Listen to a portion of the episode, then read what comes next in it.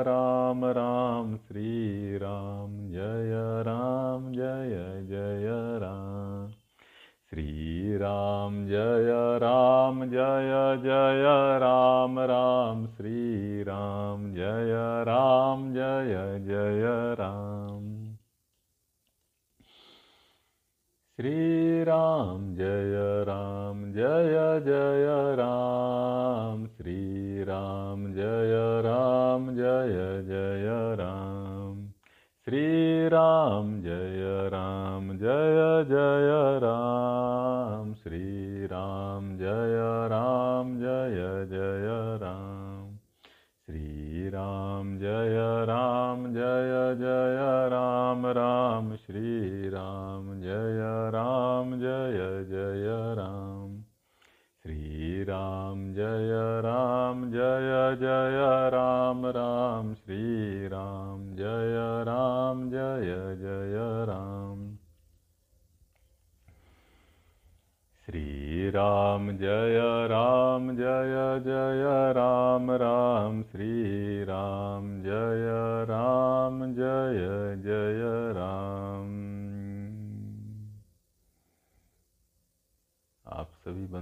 बंधुओं का हार्दिक अभिनंदन है श्री रामचरित मानस के पाठ में। और बहुत खुशी की बात है, बहुत आनंद की बात है कि हम लोग भगवान श्री राम का स्मरण इस पुण्यमयी ग्रंथ के साथ कर रहे हैं, जो गोस्वामी तुलसीदास जी द्वारा लिखित है। बालकंड का पाठ कर रहे हैं और हम लोग सीखने का प्रयास कर रहे हैं। कैसे मानव जीवन में भगवान राम की भक्ति करते हुए जीवन में सुख, शांति, समृद्धि को प्राप्त कर सकें। क्योंकि जीवन का लक्ष्य क्या है? अभी एक संत हुए भगवान श्री कृष्ण की शिक्षाओं का और उनके कीर्तन का प्रचार प्रसार पूरे विश्व में किए। बड़े सम्मान से उनका नाम लिया जाता है श्री प्रभुपाद। उनका मैं कहीं पढ़ रहा था। वे लिखे कि जीवन का दुख क्या है? बोले, जीवन का एक ही दुख है कि मनुष्य को जीवन का लक्ष्य पता नहीं है। और जीवन का जो लक्ष्य है, वो क्या है? वह कृष्ण है। फिर बताते हैं, कृष्ण तो भगवान हैं। लेकिन भगवान कैसे हैं? भगवान आनंद स्वरूप हैं, प्रेम स्वरूप हैं, ज्ञान स्वरूप हैं, संगीत और नृत्य स्वरूप हैं। जब भगवान श्री कृष्ण को याद करते हैं तो जीवन के जो भी उत्सव हैं, आनंद हैं। आज देखिए, होली का भी पर्व है। लोग वृंदावन में बड़े धूमधाम से मनाते हैं। रंग का उत्सव है, नृत्य का उत्सव है। प्रेम का उत्सव है। तो प्रभुपाद जी बोले, जीवन का लक्ष्य भगवान है, कृष्ण है। एक बार जिसको ये बात समझ में आ गई कि जीवन का लक्ष्य भगवान है, उसके जीवन के सारी समस्याएँ समाप्त हो जाती। समस्या एक ही है जीवन में, और कोई समस्या है नहीं। हम बोलते हैं, पैसा नहीं है, पद नहीं है, यह नहीं है वह नहीं अरे भाई, वो कुछ बात नहीं। वो लक्ष्य थोड़े ना है, वो तो आता है, जाता है। श्वास आती है, जाती है, श्वास कोई लक्ष्य है। आया, गया, किसी दिन भी रुक जाएगा। यह शरीर है, आया है, पाँच तत्वों से बना है। किसी भी दिन पाँच तत्वों में चला जाएगा। शरीर को लक्ष्य बनाएँगे, क्या हाथ लगेगा? शरीर की आयु है पचास से सौ साल। शरीर के जो सुख हैं, उसको लक्ष्य बनाइएगा। तो अंत में क्या हाथ आएगा? शरीर ही जाना है तो शरीर के सुख कहाँ टिकने वाले हैं? शरीर से जुड़े हुए जो भी साधन हैं, धन हो, पद हो, प्रतिष्ठा हो, घर हो, द्वार हो, गाड़ी हो, घोड़ा हो, इन चीज़ों को लक्ष्य बनाइएगा तो कहाँ शांति मिलेगा, कहाँ संतोष मिलेगा? जब यह शरीर ही एक दिन चला जाना है, नहीं क्या? इसलिए संत लोग कहते हैं, लक्ष्य तो भगवान है। जीवन का जो परम लक्ष्य है, वह ईश्वर है, वह राम है, वह कृष्ण है। क्यों कहा? इसलिए कहा गया कि भगवान को मान लिए तो सब दुख ही दूर हो जाता है। दुख तभी तक है जब तक सुख खोज रहे हैं। दुख समाप्त हो जाता है जब ईश्वर को खोजने लगते हैं। ईश्वर को खोजने में ही सुख मिल जाता है। ईश्वर मिले या नहीं मिले? लोग बोलते ईश्वर मिला आपको क्या? भगवान को देखे क्या आप? किसी को दिखा क्या? हमको विश्वास नहीं अरे भाई, तुम विश्वास करो, नहीं करो, भगवान मिले, नहीं मिले। हम तो क्या बोल रहे हैं? हम तो बोल रहे खोजने में ही सुख है। भगवान मिले, नहीं मिले। रास्ते में ही इतना आनंद है। मिलेंगे तो कितना आनंद होगा पता नहीं। नहीं भी मिले तो इतना आनंद है। मिलने की भी इच्छा समाप्त हो जाती है। मानो कि कभी आप बहुत गर्मी में जा रहे हो भरी दोपहरिया में, और गर्मी से पसीना से आप तरबतर हो गए हों। बहुत गर्मी लग रही है। और अचानक से एक पेड़ दिख जाए, उस पेड़ के छाँव में आप बैठ जाएँ। और उस छाँव में जो शीतल हवा चलती है, जो लोग गाँव में कभी रहे हैं, अनुभव किए होंगे। एकदम शरीर का रोम रोम पुलकित हो जाता है, आनंदित हो जाता है, शीतल हो जाता है। बिल्कुल आनंद से आदमी भर जाता है। फिर तो वो ठहर जाना चाहता है वहाँ, फिर जाना नहीं चाहता बड़ी दोपहरिया में। अब मिला तो उसको कुछ नहीं, लेकिन एक शीतल हवा उसके जीवन को जो जीवन की परेशानियाँ थी, जो धूप से तरबतर था, उसको शांत कर देता है। ऐसा ही है, कुछ ऐसा ही है, जब हम ईश्वर की खोज करते हैं, ईश्वर का नाम लेते हैं तो जीवन के जो थकान है, आखिर जीवन के थकान से ही तो हम लोग अस्त व्यस्त हैं, त्रस्त हैं, थके हुए हैं, सब थके हुए अमीर हो कि गरीब हो, लड़का हो कि लड़की हो, वृद्ध हो कि बालक, सब थक गए जाते हैं जीवन से। ये जो थकान है, ये जो तरबतर हो रहे हैं, आखिर कहीं तो बैठना पड़ेगा ना, कहीं तो ऐसी जगह हो जहाँ आप शांत हो जाए, सुखी हो जाए, आनंदित हो जाए। तो शीतलता, वो छाया कहाँ मिलेगी? तो लोग चले जाते हैं सिनेमा देखने, सर्कस देखने, घूमने, फिरने, चौपाटी करने। और थक जाते हैं, और उल्टा कर देते एक तो ऐसे जीवन से थके थे और घूमने फिरने चले जाते हैं, खाते पीते और थक जाते और बीमार ही हो जाते हॉस्पिटल ही जाना पड़ता, दवाई खाना पड़ता। घर में भी दवाई खा रहे थे। घूमने गए, वहाँ भी दवाई का पुर्जा लेके गए। पर्स में दवाई लेके गए। घर में भी एक मेडिसिन सेंटर मेडिसिन सेंटर रहता है। आजकल लोगों के बैग में भी रहता है। कुछ दवाई तो अनिवार्य है। तो ये जो स्थिति है कि दवाई घर में भी, दवाई बाहर में भी, ये थकान से आ रहा है। आप थक गए जीवन फिर भी जी रहे हैं, खींच रहे हैं। भरी दोपहरिया की जीवन। अब आपको पता नहीं शीतलता कहाँ है। तो वही बोले संत लोग कहते, वह शीतलता ईश्वर की भक्ति में है। ईश्वर के गुणगान में है। ईश्वर के स्मरण में है। और वही तुलसीदास जी कहते हैं, रामचरित मानस में है। कि पूरा ग्रंथ ही तो भगवान का गुणगान है, भगवान की कथा है। इसको जो पढ़ेगा वो व्यक्ति कैसे दुखी हो सकता है? इसमें तो बस रसी रस भरा है।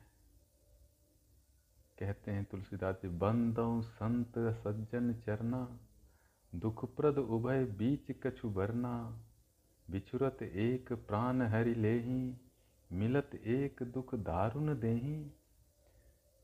अच्छे लोग जो भगवान में श्रद्धा रखते हैं, उनको संत कहते हैं। जो भगवान में श्रद्धा नहीं रखते, उसको असंत कहते, दुर्जन कहते। और तुलसीदास जी जैसे महान संत दोनों की वंदना कर रहे हैं। देखिए, कितनी बड़ी बात है। मतलब इनका हृदय तो देखिए, और यही सीखना है हम लोग को कि आदमी कैसा भी हो अच्छा हो, बुरा हो, सबके प्रति समभाव रखना है। अपने भीतर कोई कलुषता ना रहे, यही तो सच्चे संत की निशानी है, जो तुलसीदास जी में स्पष्ट रूप से देखने को मिल रही, कितना सुंदर कह रहे हैं कि मैं तो दोनों के चरणों, अब देखिए, चरणों की वंदना कर रहे मैंने हाथ जोड़ के खड़े खड़े नहीं, चरणों की वंदना कर रहे अब देखिए। और हम लोग तो ऐसे हैं, हम लोग तो इतने ज्ञानी हैं कि संत के भी चरण न छुए। तुलसीदास जी जैसा विनम्र व्यक्ति, आह असंत के भी चरणों की वंदना कर रहे हैं। और हम जैसे मूढ़ प्राणी, संत भी मिल जाए तो नज़र चुरा के निकल लें। क्यों वंदना करना? हम ज्ञानी, पीएचडी, एमए कर लिए तो अब ज्ञान भरा है रोम रोम में, क्यों किसी की वंदना करना? भाई, लेकिन यहाँ देखिए तुलसीदास जी की विनम्रता। बोल रहे दोनों के चरणों की वंदना करता हूँ और दोनों ही दुख देने वाले हैं। अरे बाप रे, अब ये थोड़ा सा रहस्यमयी बात बोल रहे कि दोनों दुख देते हैं, संत भी और संत भी। लेकिन कुछ अंतर है। दुख तो दोनों से होता है। अंतर है। बड़ा सुंदर अंतर बता रहे हैं कि जब संत बिछड़ते हैं, आपके घर में भी कोई मेहमान आया हो, बहुत अच्छा हो बहुत प्रेमी हो, सज्जन हो तो जब वो जाते हैं तो आपको भी बड़ा कष्ट होता है, दुख होता है। इसी तरह बोल रहे हैं, जब कोई संत मिलता है और वो संत बिछुड़ता है तो जब संत बिछुड़ता है तो प्राण को हर लेता है, बड़ा दुख होता है। स्पष्ट रूप से किसी को भी दुख होगा, कोई संत, कोई सज्जन, कोई प्रेमी, कोई ज्ञानी, कोई ईश्वर का भक्त आपके पास रहे और जाने लगे। आपको दुख होगा। दूसरा दुख असंत और दुर्जन से भी होता है। वो भी दुख देते हैं। वो कैसे दुख देते हैं? वो मिलते ही दुख देते हैं। दुख दोनों प्रकार से हो रहा है, देखिए। दुर्जन मिल जाए तो दुख, सज्जन चला जाए तो दुख। और तुलसीदास जी जैसे भक्त, ज्ञानी, दोनों के चरणों की वंदना कर रहे हैं। हमको तो यही सीखना है। यदि हमको जीवन में श्रेष्ठ बनना है, गुणी बनना है, जीवन को उत्तम बनाना है तो हर एक व्यक्ति के प्रति विनम्र भाव रखना है। भीतर सबके प्रति सम्मान का भाव रखना है।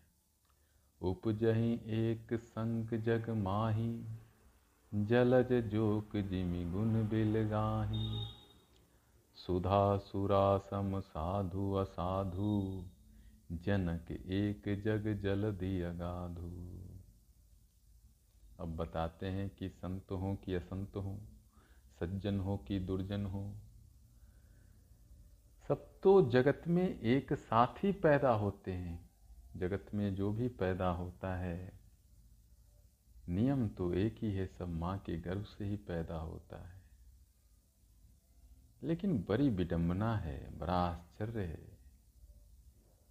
एक ही साथ पैदा होते हैं, एक ही धरती है, एक ही सूर्य है, एक ही वायु है, एक ही खान पान और जल है।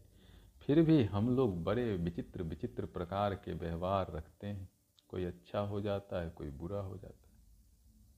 यहाँ एक दृष्टांत उदाहरण से समझाया गया है कि जैसे पानी है, तालाब है, पोखरा है उसमें कमल भी होता है, कमल का फूल कितना सुंदर लगता है। उसमें भौरे गुंजाते रहते हैं, कहते हैं कि भौरा कमल पे गुंजाते गुंजाते उसी में रह भी जाता है। कभी कभी बंद भी हो जाता है रात को, फिर सुबह कमल खुलता है तो उससे निकलता है। तो कहीं जो तालाब है, उस तालाब में आप देखेंगे कमल जैसा सुंदर पुष्प खिलता है, जो देखते ही मन को मोह लेता है। भगवान को भी कमल प्रिय है। आप देखेंगे भगवान देवी देवताओं के फ़ोटो में भगवान विष्णु के हाथ में कमल है, माता लक्ष्मी के हाथ में कमल है, माता दुर्गा के हाथ में भी कमल है। मतलब कमल एक अद्भुत पुष्प है, भगवान को भी प्रिय है। तो वह कमल कहाँ खिलता है? अब कहीं कहीं तो आप देखेंगे फ़ोटो की माता लक्ष्मी कमल के पुष्पों पर ही बैठी है। तो इतना प्रिय है भगवान को। तो वह कमल कहाँ होता है? तालाब में होता है। और उसी तालाब में देखिए जोंक भी होता है। जोंक आप देखते होंगे छोटा छोटा काला काला रहता है, पानी में हिलता रहता है। और जहाँ आपके शरीर में टच कर जाएगा, छू जाएगा, वहीं छेद करके आपका खून चूस लेगा। और बड़ा खराब जीव है, एक बार हम नदी में नहा रहे थे तो हमको भी लग गया था तो उसमें बच्चा थे तो जोश में पानी में उछल रहे थे। बच्चा तो पानी देख के उछलता ही रहता है, उसको कहाँ होश रहता है कि कुछ दर्द हुआ, कुछ। लेकिन जब वो पूरा छेद कर दिया और खून निकलने लगा तो थोड़ा दर्द हुआ तो मैं बाहर निकला तो मेरे पैर में चिपका हुआ कुछ मित्र बंधु थे उस समय गाँव के। तुम लोग को पता था कैसे पकड़ के खींचना। उसको खींच दिए और नमक डाल दिए, वो मर गया। कहने का मतलब जो यहाँ समझाया जा रहा है कि कमल जैसा पुष्प जो सुंदरता का प्रतीक है, दिव्यता का प्रतीक है, पवित्रता का प्रतीक है, क्योंकि भगवान को भी प्रिय है, उसी तालाब में जोंक जैसा जानवर भी होता है जो आदमी का खून भी चूसता है। तो इस संसार में कमल जैसे व्यक्ति भी हैं जो सुंदर हैं, पुष्पित हैं, आनंदित हैं। और इस संसार में वैसे भी लोग हैं जो आपका खून चूसना चाहते हैं। साधु लोग जो होते हैं, जो संत लोग होते हैं सच पूछियो तो अमृत के समान होते हैं। उनका संग हो जाए तो आपका जीवन ही तृप्त हो जाए, आनंदित हो जाए। लेकिन असाधु, दुर्जन, असज्जन व्यक्ति का संग हो जाए तो आपके जीवन में मोह पैदा कर देता है, आलस्य पैदा कर देता है, पता नहीं क्या क्या पैदा कर देता है। लेकिन दोनों इसी संसार में उत्पन्न होते हैं। आपको यदि याद हो कि समुद्र मंथन जब हुआ था, पुराणों में एक कथा आती है। देवता और दानव जो समुद्र मंथन कर रहे थे, समुद्र मंथन से जो है, हलाहल विष भी पैदा हुआ और उससे अमृत भी पैदा हुआ। तो जैसे समुद्र से विष और अमृत दोनों पैदा हुए, उसी तरह इस संसार में साधु लोग और दुर्जन लोग दोनों पैदा होते हैं।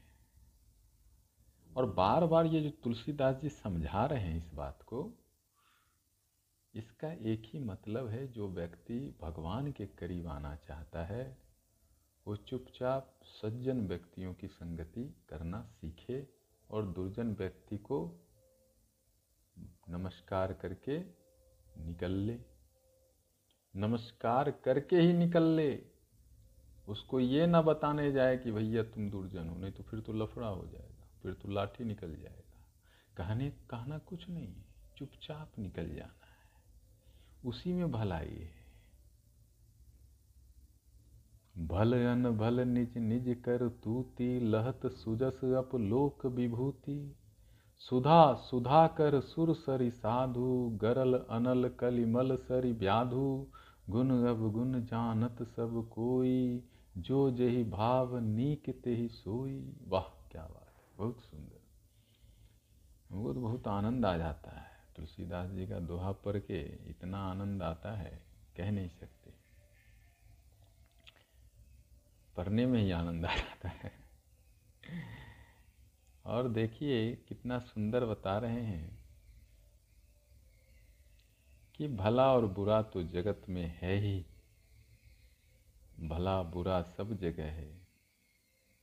लेकिन ये जो भलाई करना, बुराई करना, उसी से तो हमारा यश होता है, अपयश होता है। हमारी बड़ाई होती है, हमारी भी बुराई होती है। जो जैसा करता है, वैसा पाता है। यह जो लोक है जहाँ हम जी रहे हैं, आप जी रहे हैं, कर्म प्रधान है। कर्म प्रधान विश्व करी राखा, जो जस करही तस फल चाका जो जैसा करता है, वैसा ही फल मिलता है। हम कहते हैं, अमुक व्यक्ति बड़ा ही अच्छा है, अमुक व्यक्ति नहीं अच्छा है। कैसे कहते हैं? उसकी करनी के अनुसार, वो कैसा काम कर रहा है उसके अनुसार। भले हम डर से कभी कभी ना कहें,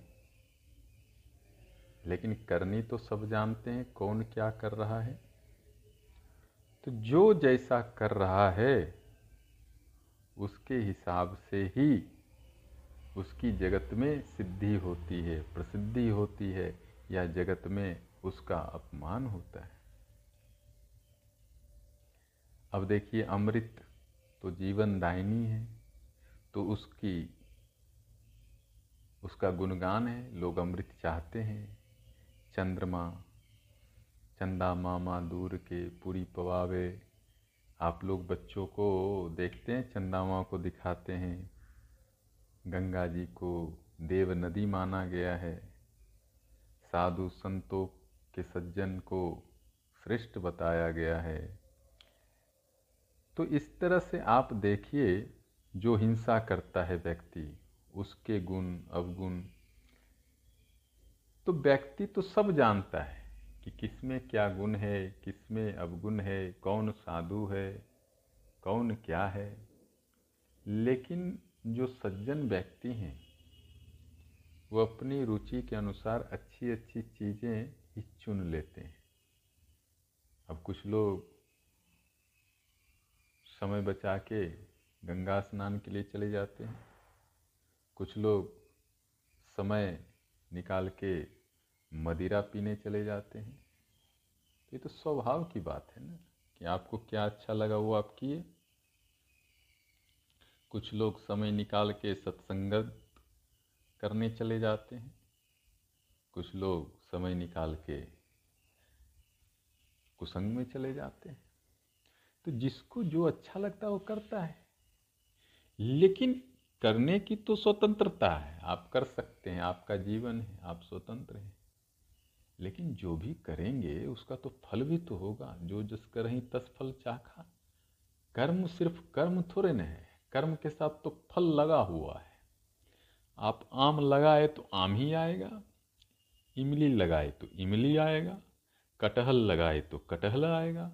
कुछ नहीं लगाए तो कुछ नहीं आएगा। तो जैसा आप काम करेंगे, वैसा फल भी तो होगा।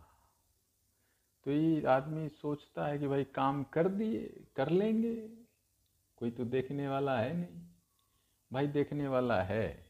भगवान सब देख रहे उनका सीसीटीवी सब जगह लगा है। आपके भीतर, आपके बाहर सब जगह उनका सीसीटीवी लगा है। उनका सीसीटीवी आपको दिखता नहीं है, बस इतनी सी बात है, लगा सब जगह आप क्या कर रहे हैं? सब रिकॉर्ड हो रहा है। और मेरी है तो सीसीटीवी आपके दिमाग में ही उन्होंने फिट कर दिया है, क्योंकि दिमाग भी उन्हीं का है। जहाँ आप सब कुराफात सोच रहे हैं, वहाँ भी कोई देखने वाला बैठा है। आपको पता नहीं है, ध्यान करेंगे तो पता चलेगा कि आपके भीतर आत्मा रूप में परमात्मा ही बैठा है। आपके आत्मा रूप में ईश्वर ही बैठा है, राम जी ही बैठे हैं। और वो सब सुन रहे हैं, देख रहे हैं। बोल नहीं रहे हैं क्योंकि उनकी करुणा इतनी है, उनका प्रेम इतना है, उनकी दया इतनी है कि कहते हैं, बच्चा है, सीखेगा, हम इंतज़ार करेंगे। जैसे माँ इंतज़ार करती है कि मेरा बेटा एक दिन ठीक से चलेगा, एक दिन ठीक से बोलेगा, एक दिन ठीक से कमाएगा इस आशा में माँ अपने बच्चे की सेवा दस, बीस, पच्चीस, तीस साल तक करती रहती है। परमात्मा का हृदय तो माँ से भी विशाल है। इतना विशाल है कि हम नहीं बता सकते, कोई नहीं बता सकता। इतनी बड़ी सृष्टि, इतना पाप और पुण्य हो रहा और ये सृष्टि चल रहा है, ये परमात्मा के करुणा का ही परिणाम है। नहीं तो हम तो सृष्टि को नष्ट करने पे तुले रहते हैं। जिस पृथ्वी पे रहते हैं, उसी पृथ्वी पे हम लोग गंदगी फैलाने में माहिर हो चुके हैं। और हम सब कहते हैं, हम लोग पढ़ गए हैं, लिख गए हैं और सबके पास कॉलेज की डिग्रियाँ हैं। भाई, ये डिग्री में एक चीज़ और ज़ोर देना चाहिए कि पृथ्वी हमारी माता है, कम से कम इसको गंदा ना करो। नहीं तो सारा डिग्री बेकार जा रहा है। बड़े बड़े डिग्रीधारी हैं। जिस पृथ्वी पे रह रहे हैं, उसी पे बम बरसा रहे हैं। भाई पृथ्वी तो एक ही है, कोई दूसरी रहती, दूसरे पे बरसाते तो समझ में आता। जहाँ रह रहे हो, उसी पृथ्वी को नष्ट कर रहे हो, आने वाली पीढ़ी कहाँ से खाएगी? पृथ्वी बंजर हो जाएगा, कहाँ फल आएगा, कहाँ फूल आएगा, कहाँ फ़सल आएगा? जिस नदी का पानी आकाश में जाके बरसता है और आपको चना, गेहूँ, चावल देता है आप उसी नदी के दुश्मन बने बैठे हैं। उसी में सारा प्लास्टिक डालने पे तुले हुए हैं। तो वो जो विषैला और सारा कचरा भी नदी में ही जोड़ते जा रहे हैं, क्योंकि आपके पास धन है और आपको कोई कुछ बोल नहीं सकता। तो भाई, ये जो प्रकृति का अपमान है, इसका भी परिणाम होगा? नहीं होगा। तो वही चीज़ यहाँ समझाया जा रहा है। बार बार समझाया रहा कि भाई, भला करोगे, भला होगा, बुरा करोगे, बुरा होगा। और ये जो गुण, अवगुण हैं, इसको सब जानता है। बड़ी अच्छी बात कह रही है। गुण, अवगुण जानत सब कोई, जो जही भाव नीक ते ही सोई। मतलब स्पष्ट कर दिए तुलसीदास जी कि भाई, जानते हो तो तुम सब हो। कि क्या गुण है, क्या अवगुण है। लेकिन तुम करते वही हो जो तुमको अच्छा लगता है। यही गड़बड़ हो जाता है। अब अच्छा चीज़ आपको अच्छा लगे तो अच्छा है उस सब के लिए अच्छा है, आपके लिए भी अच्छा है, जगत के लिए भी अच्छा है। लेकिन अब कई मूढ़ प्राणी हैं, उनको बुरा चीज़ भी अच्छा लगता है। अब वहीं से लफड़ा सारा शुरू हो जाता है। तो खैर, उनको भी यहाँ तुलसीदास जी बोल रहे हैं, प्रणाम ही करने के लिए, उनके चरणों की वंदना करने के लिए। तो जो तुलसीदास जी कर रहे हैं, हम लोग भी वही करेंगे। हम लोग भी जो दुर्जन व्यक्ति हैं, जो नास्तिक हैं, असंत हैं, उनको हम लोग भी प्रणाम करते हैं भाई। क्या कर सकते हैं? भलो भलाई पै लही लही निचाही नीचू, सुधा सराही अमरता, गरल सराही अमीचू। अब और थोड़ा सा आगे बढ़ गए तुलसीदास जी। अब बोलते हैं, जो भला आदमी होता है, सज्जन होता है, वो तो सज्जन ही होता है। सज्जन ही काम करता है अच्छा ही काम करता है, और अच्छाई ही सीखता है। और जो नीच होता है मूड होता है, वो तो सदा नीच काम ही करता है, नीचता को ही ग्रहण किए रहता है। बिल्कुल स्पष्ट कर दिए, दूध का दूध कर दिए, पानी का पानी कर दिए। कि जो गधा है, वो गधा ही है। जो मेढक है, वो मेढक ही है। टरटर ही करेगा। जो कुत्ता है, वो कुत्ता ही रहेगा। भौं भौं ही करेगा। मतलब जिसकी जो प्रकृति है, उसी प्रकृति को धारण किए रहता है। हाँ कभी कभी कृपा संत महात्माओं की हो जाती है। जैसे रत्नाकर डाकू थे, साधु हो गए। अंगुली माल डाकू थे, साधु हो गए। ऐसे कई उदाहरण हैं। भर्तीहरि राजा थे, साधु हो गए। भगवान बुद्ध राजा थे, साधु हो गए। तो अलग है, वो कभी कभी इतिहास में ऐसा आता है कि लोग बदल जाते हैं। लेकिन मोटे तौर पे जो अमृत है, जो सज्जनता है, जो साधुता है, वो तो लोगों को अमर बनाने में लगी रहती है। लोगों के कल्याण में, भलाई में लगी रहती है और जो नीचता है, जो जहर जैसे लोग हैं, या जहर है, या विष है, वो तो लोगों को मारेगा ही। उसका काम ही वही है। विष का काम ही है नष्ट करना। उसी में उसका है बड़ाई तो तुलसीदास जी यही सिखा रहे हैं हमको। हमको बड़ा सावधानी से चलना होगा।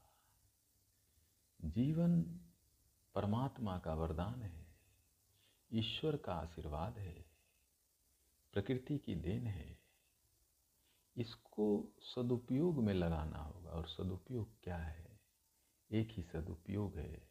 ईश्वर का गुणगान करिए, ईश्वर का नाम लीजिए, और लोगों को भी ईश्वर के नाम में लगाइए। आप यदि किसी से भी प्रेम करते हैं, उसका कल्याण चाहते हैं, उसको भक्ति सिखाइए। भक्ति से बढ़ के न कुछ था, न कुछ है, न कुछ होगा। कुछ समय के लिए, कुछ काल के लिए लोग भ्रमित हो सकते हैं। हम भी हो सकते हैं, आप भी हो सकते हैं। जीवन की माया ऐसी है, लेकिन माया का भी यही उपयोग है कि आप माया से निकल के भक्ति को सीखिए। हम लोग और चर्चा करेंगे, भगवान का गुणगान करेंगे, भगवान की कथा पढ़ेंगे, सुनेंगे, ताकि हमारा जीवन भी थोड़ा सुधर जाए, थोड़ा शुद्ध हो जाए, थोड़ा पवित्र हो जाए। थोड़ा ऐसा हो जाए कि भगवान की नज़र कभी कभी हम पे भी पड़ जाए कभी कभी वो भी इस, हम लोग तो साधारण मानव हैं, कह नहीं सकते कि भगवान कभी हमको देखेंगे भी। लेकिन इच्छा तो ज़रूर रहती है कि भगवान हमको भी देखे। हमको भी सुने और हमारी बात भी कभी मान लें, भक्त की बात मान लें। तो इसी इच्छा से हम लोग भगवान का गुणगान करेंगे कि कभी शायद भगवान की दृष्टि हम जैसे लोगों पे भी पड़े ताकि हमारा जीवन भी थोड़ा सहज हो जाए, थोड़ा सुंदर हो जाए। फिर मिलेंगे। श्री राम, जय राम, जय जय राम। ओम ओम ओम।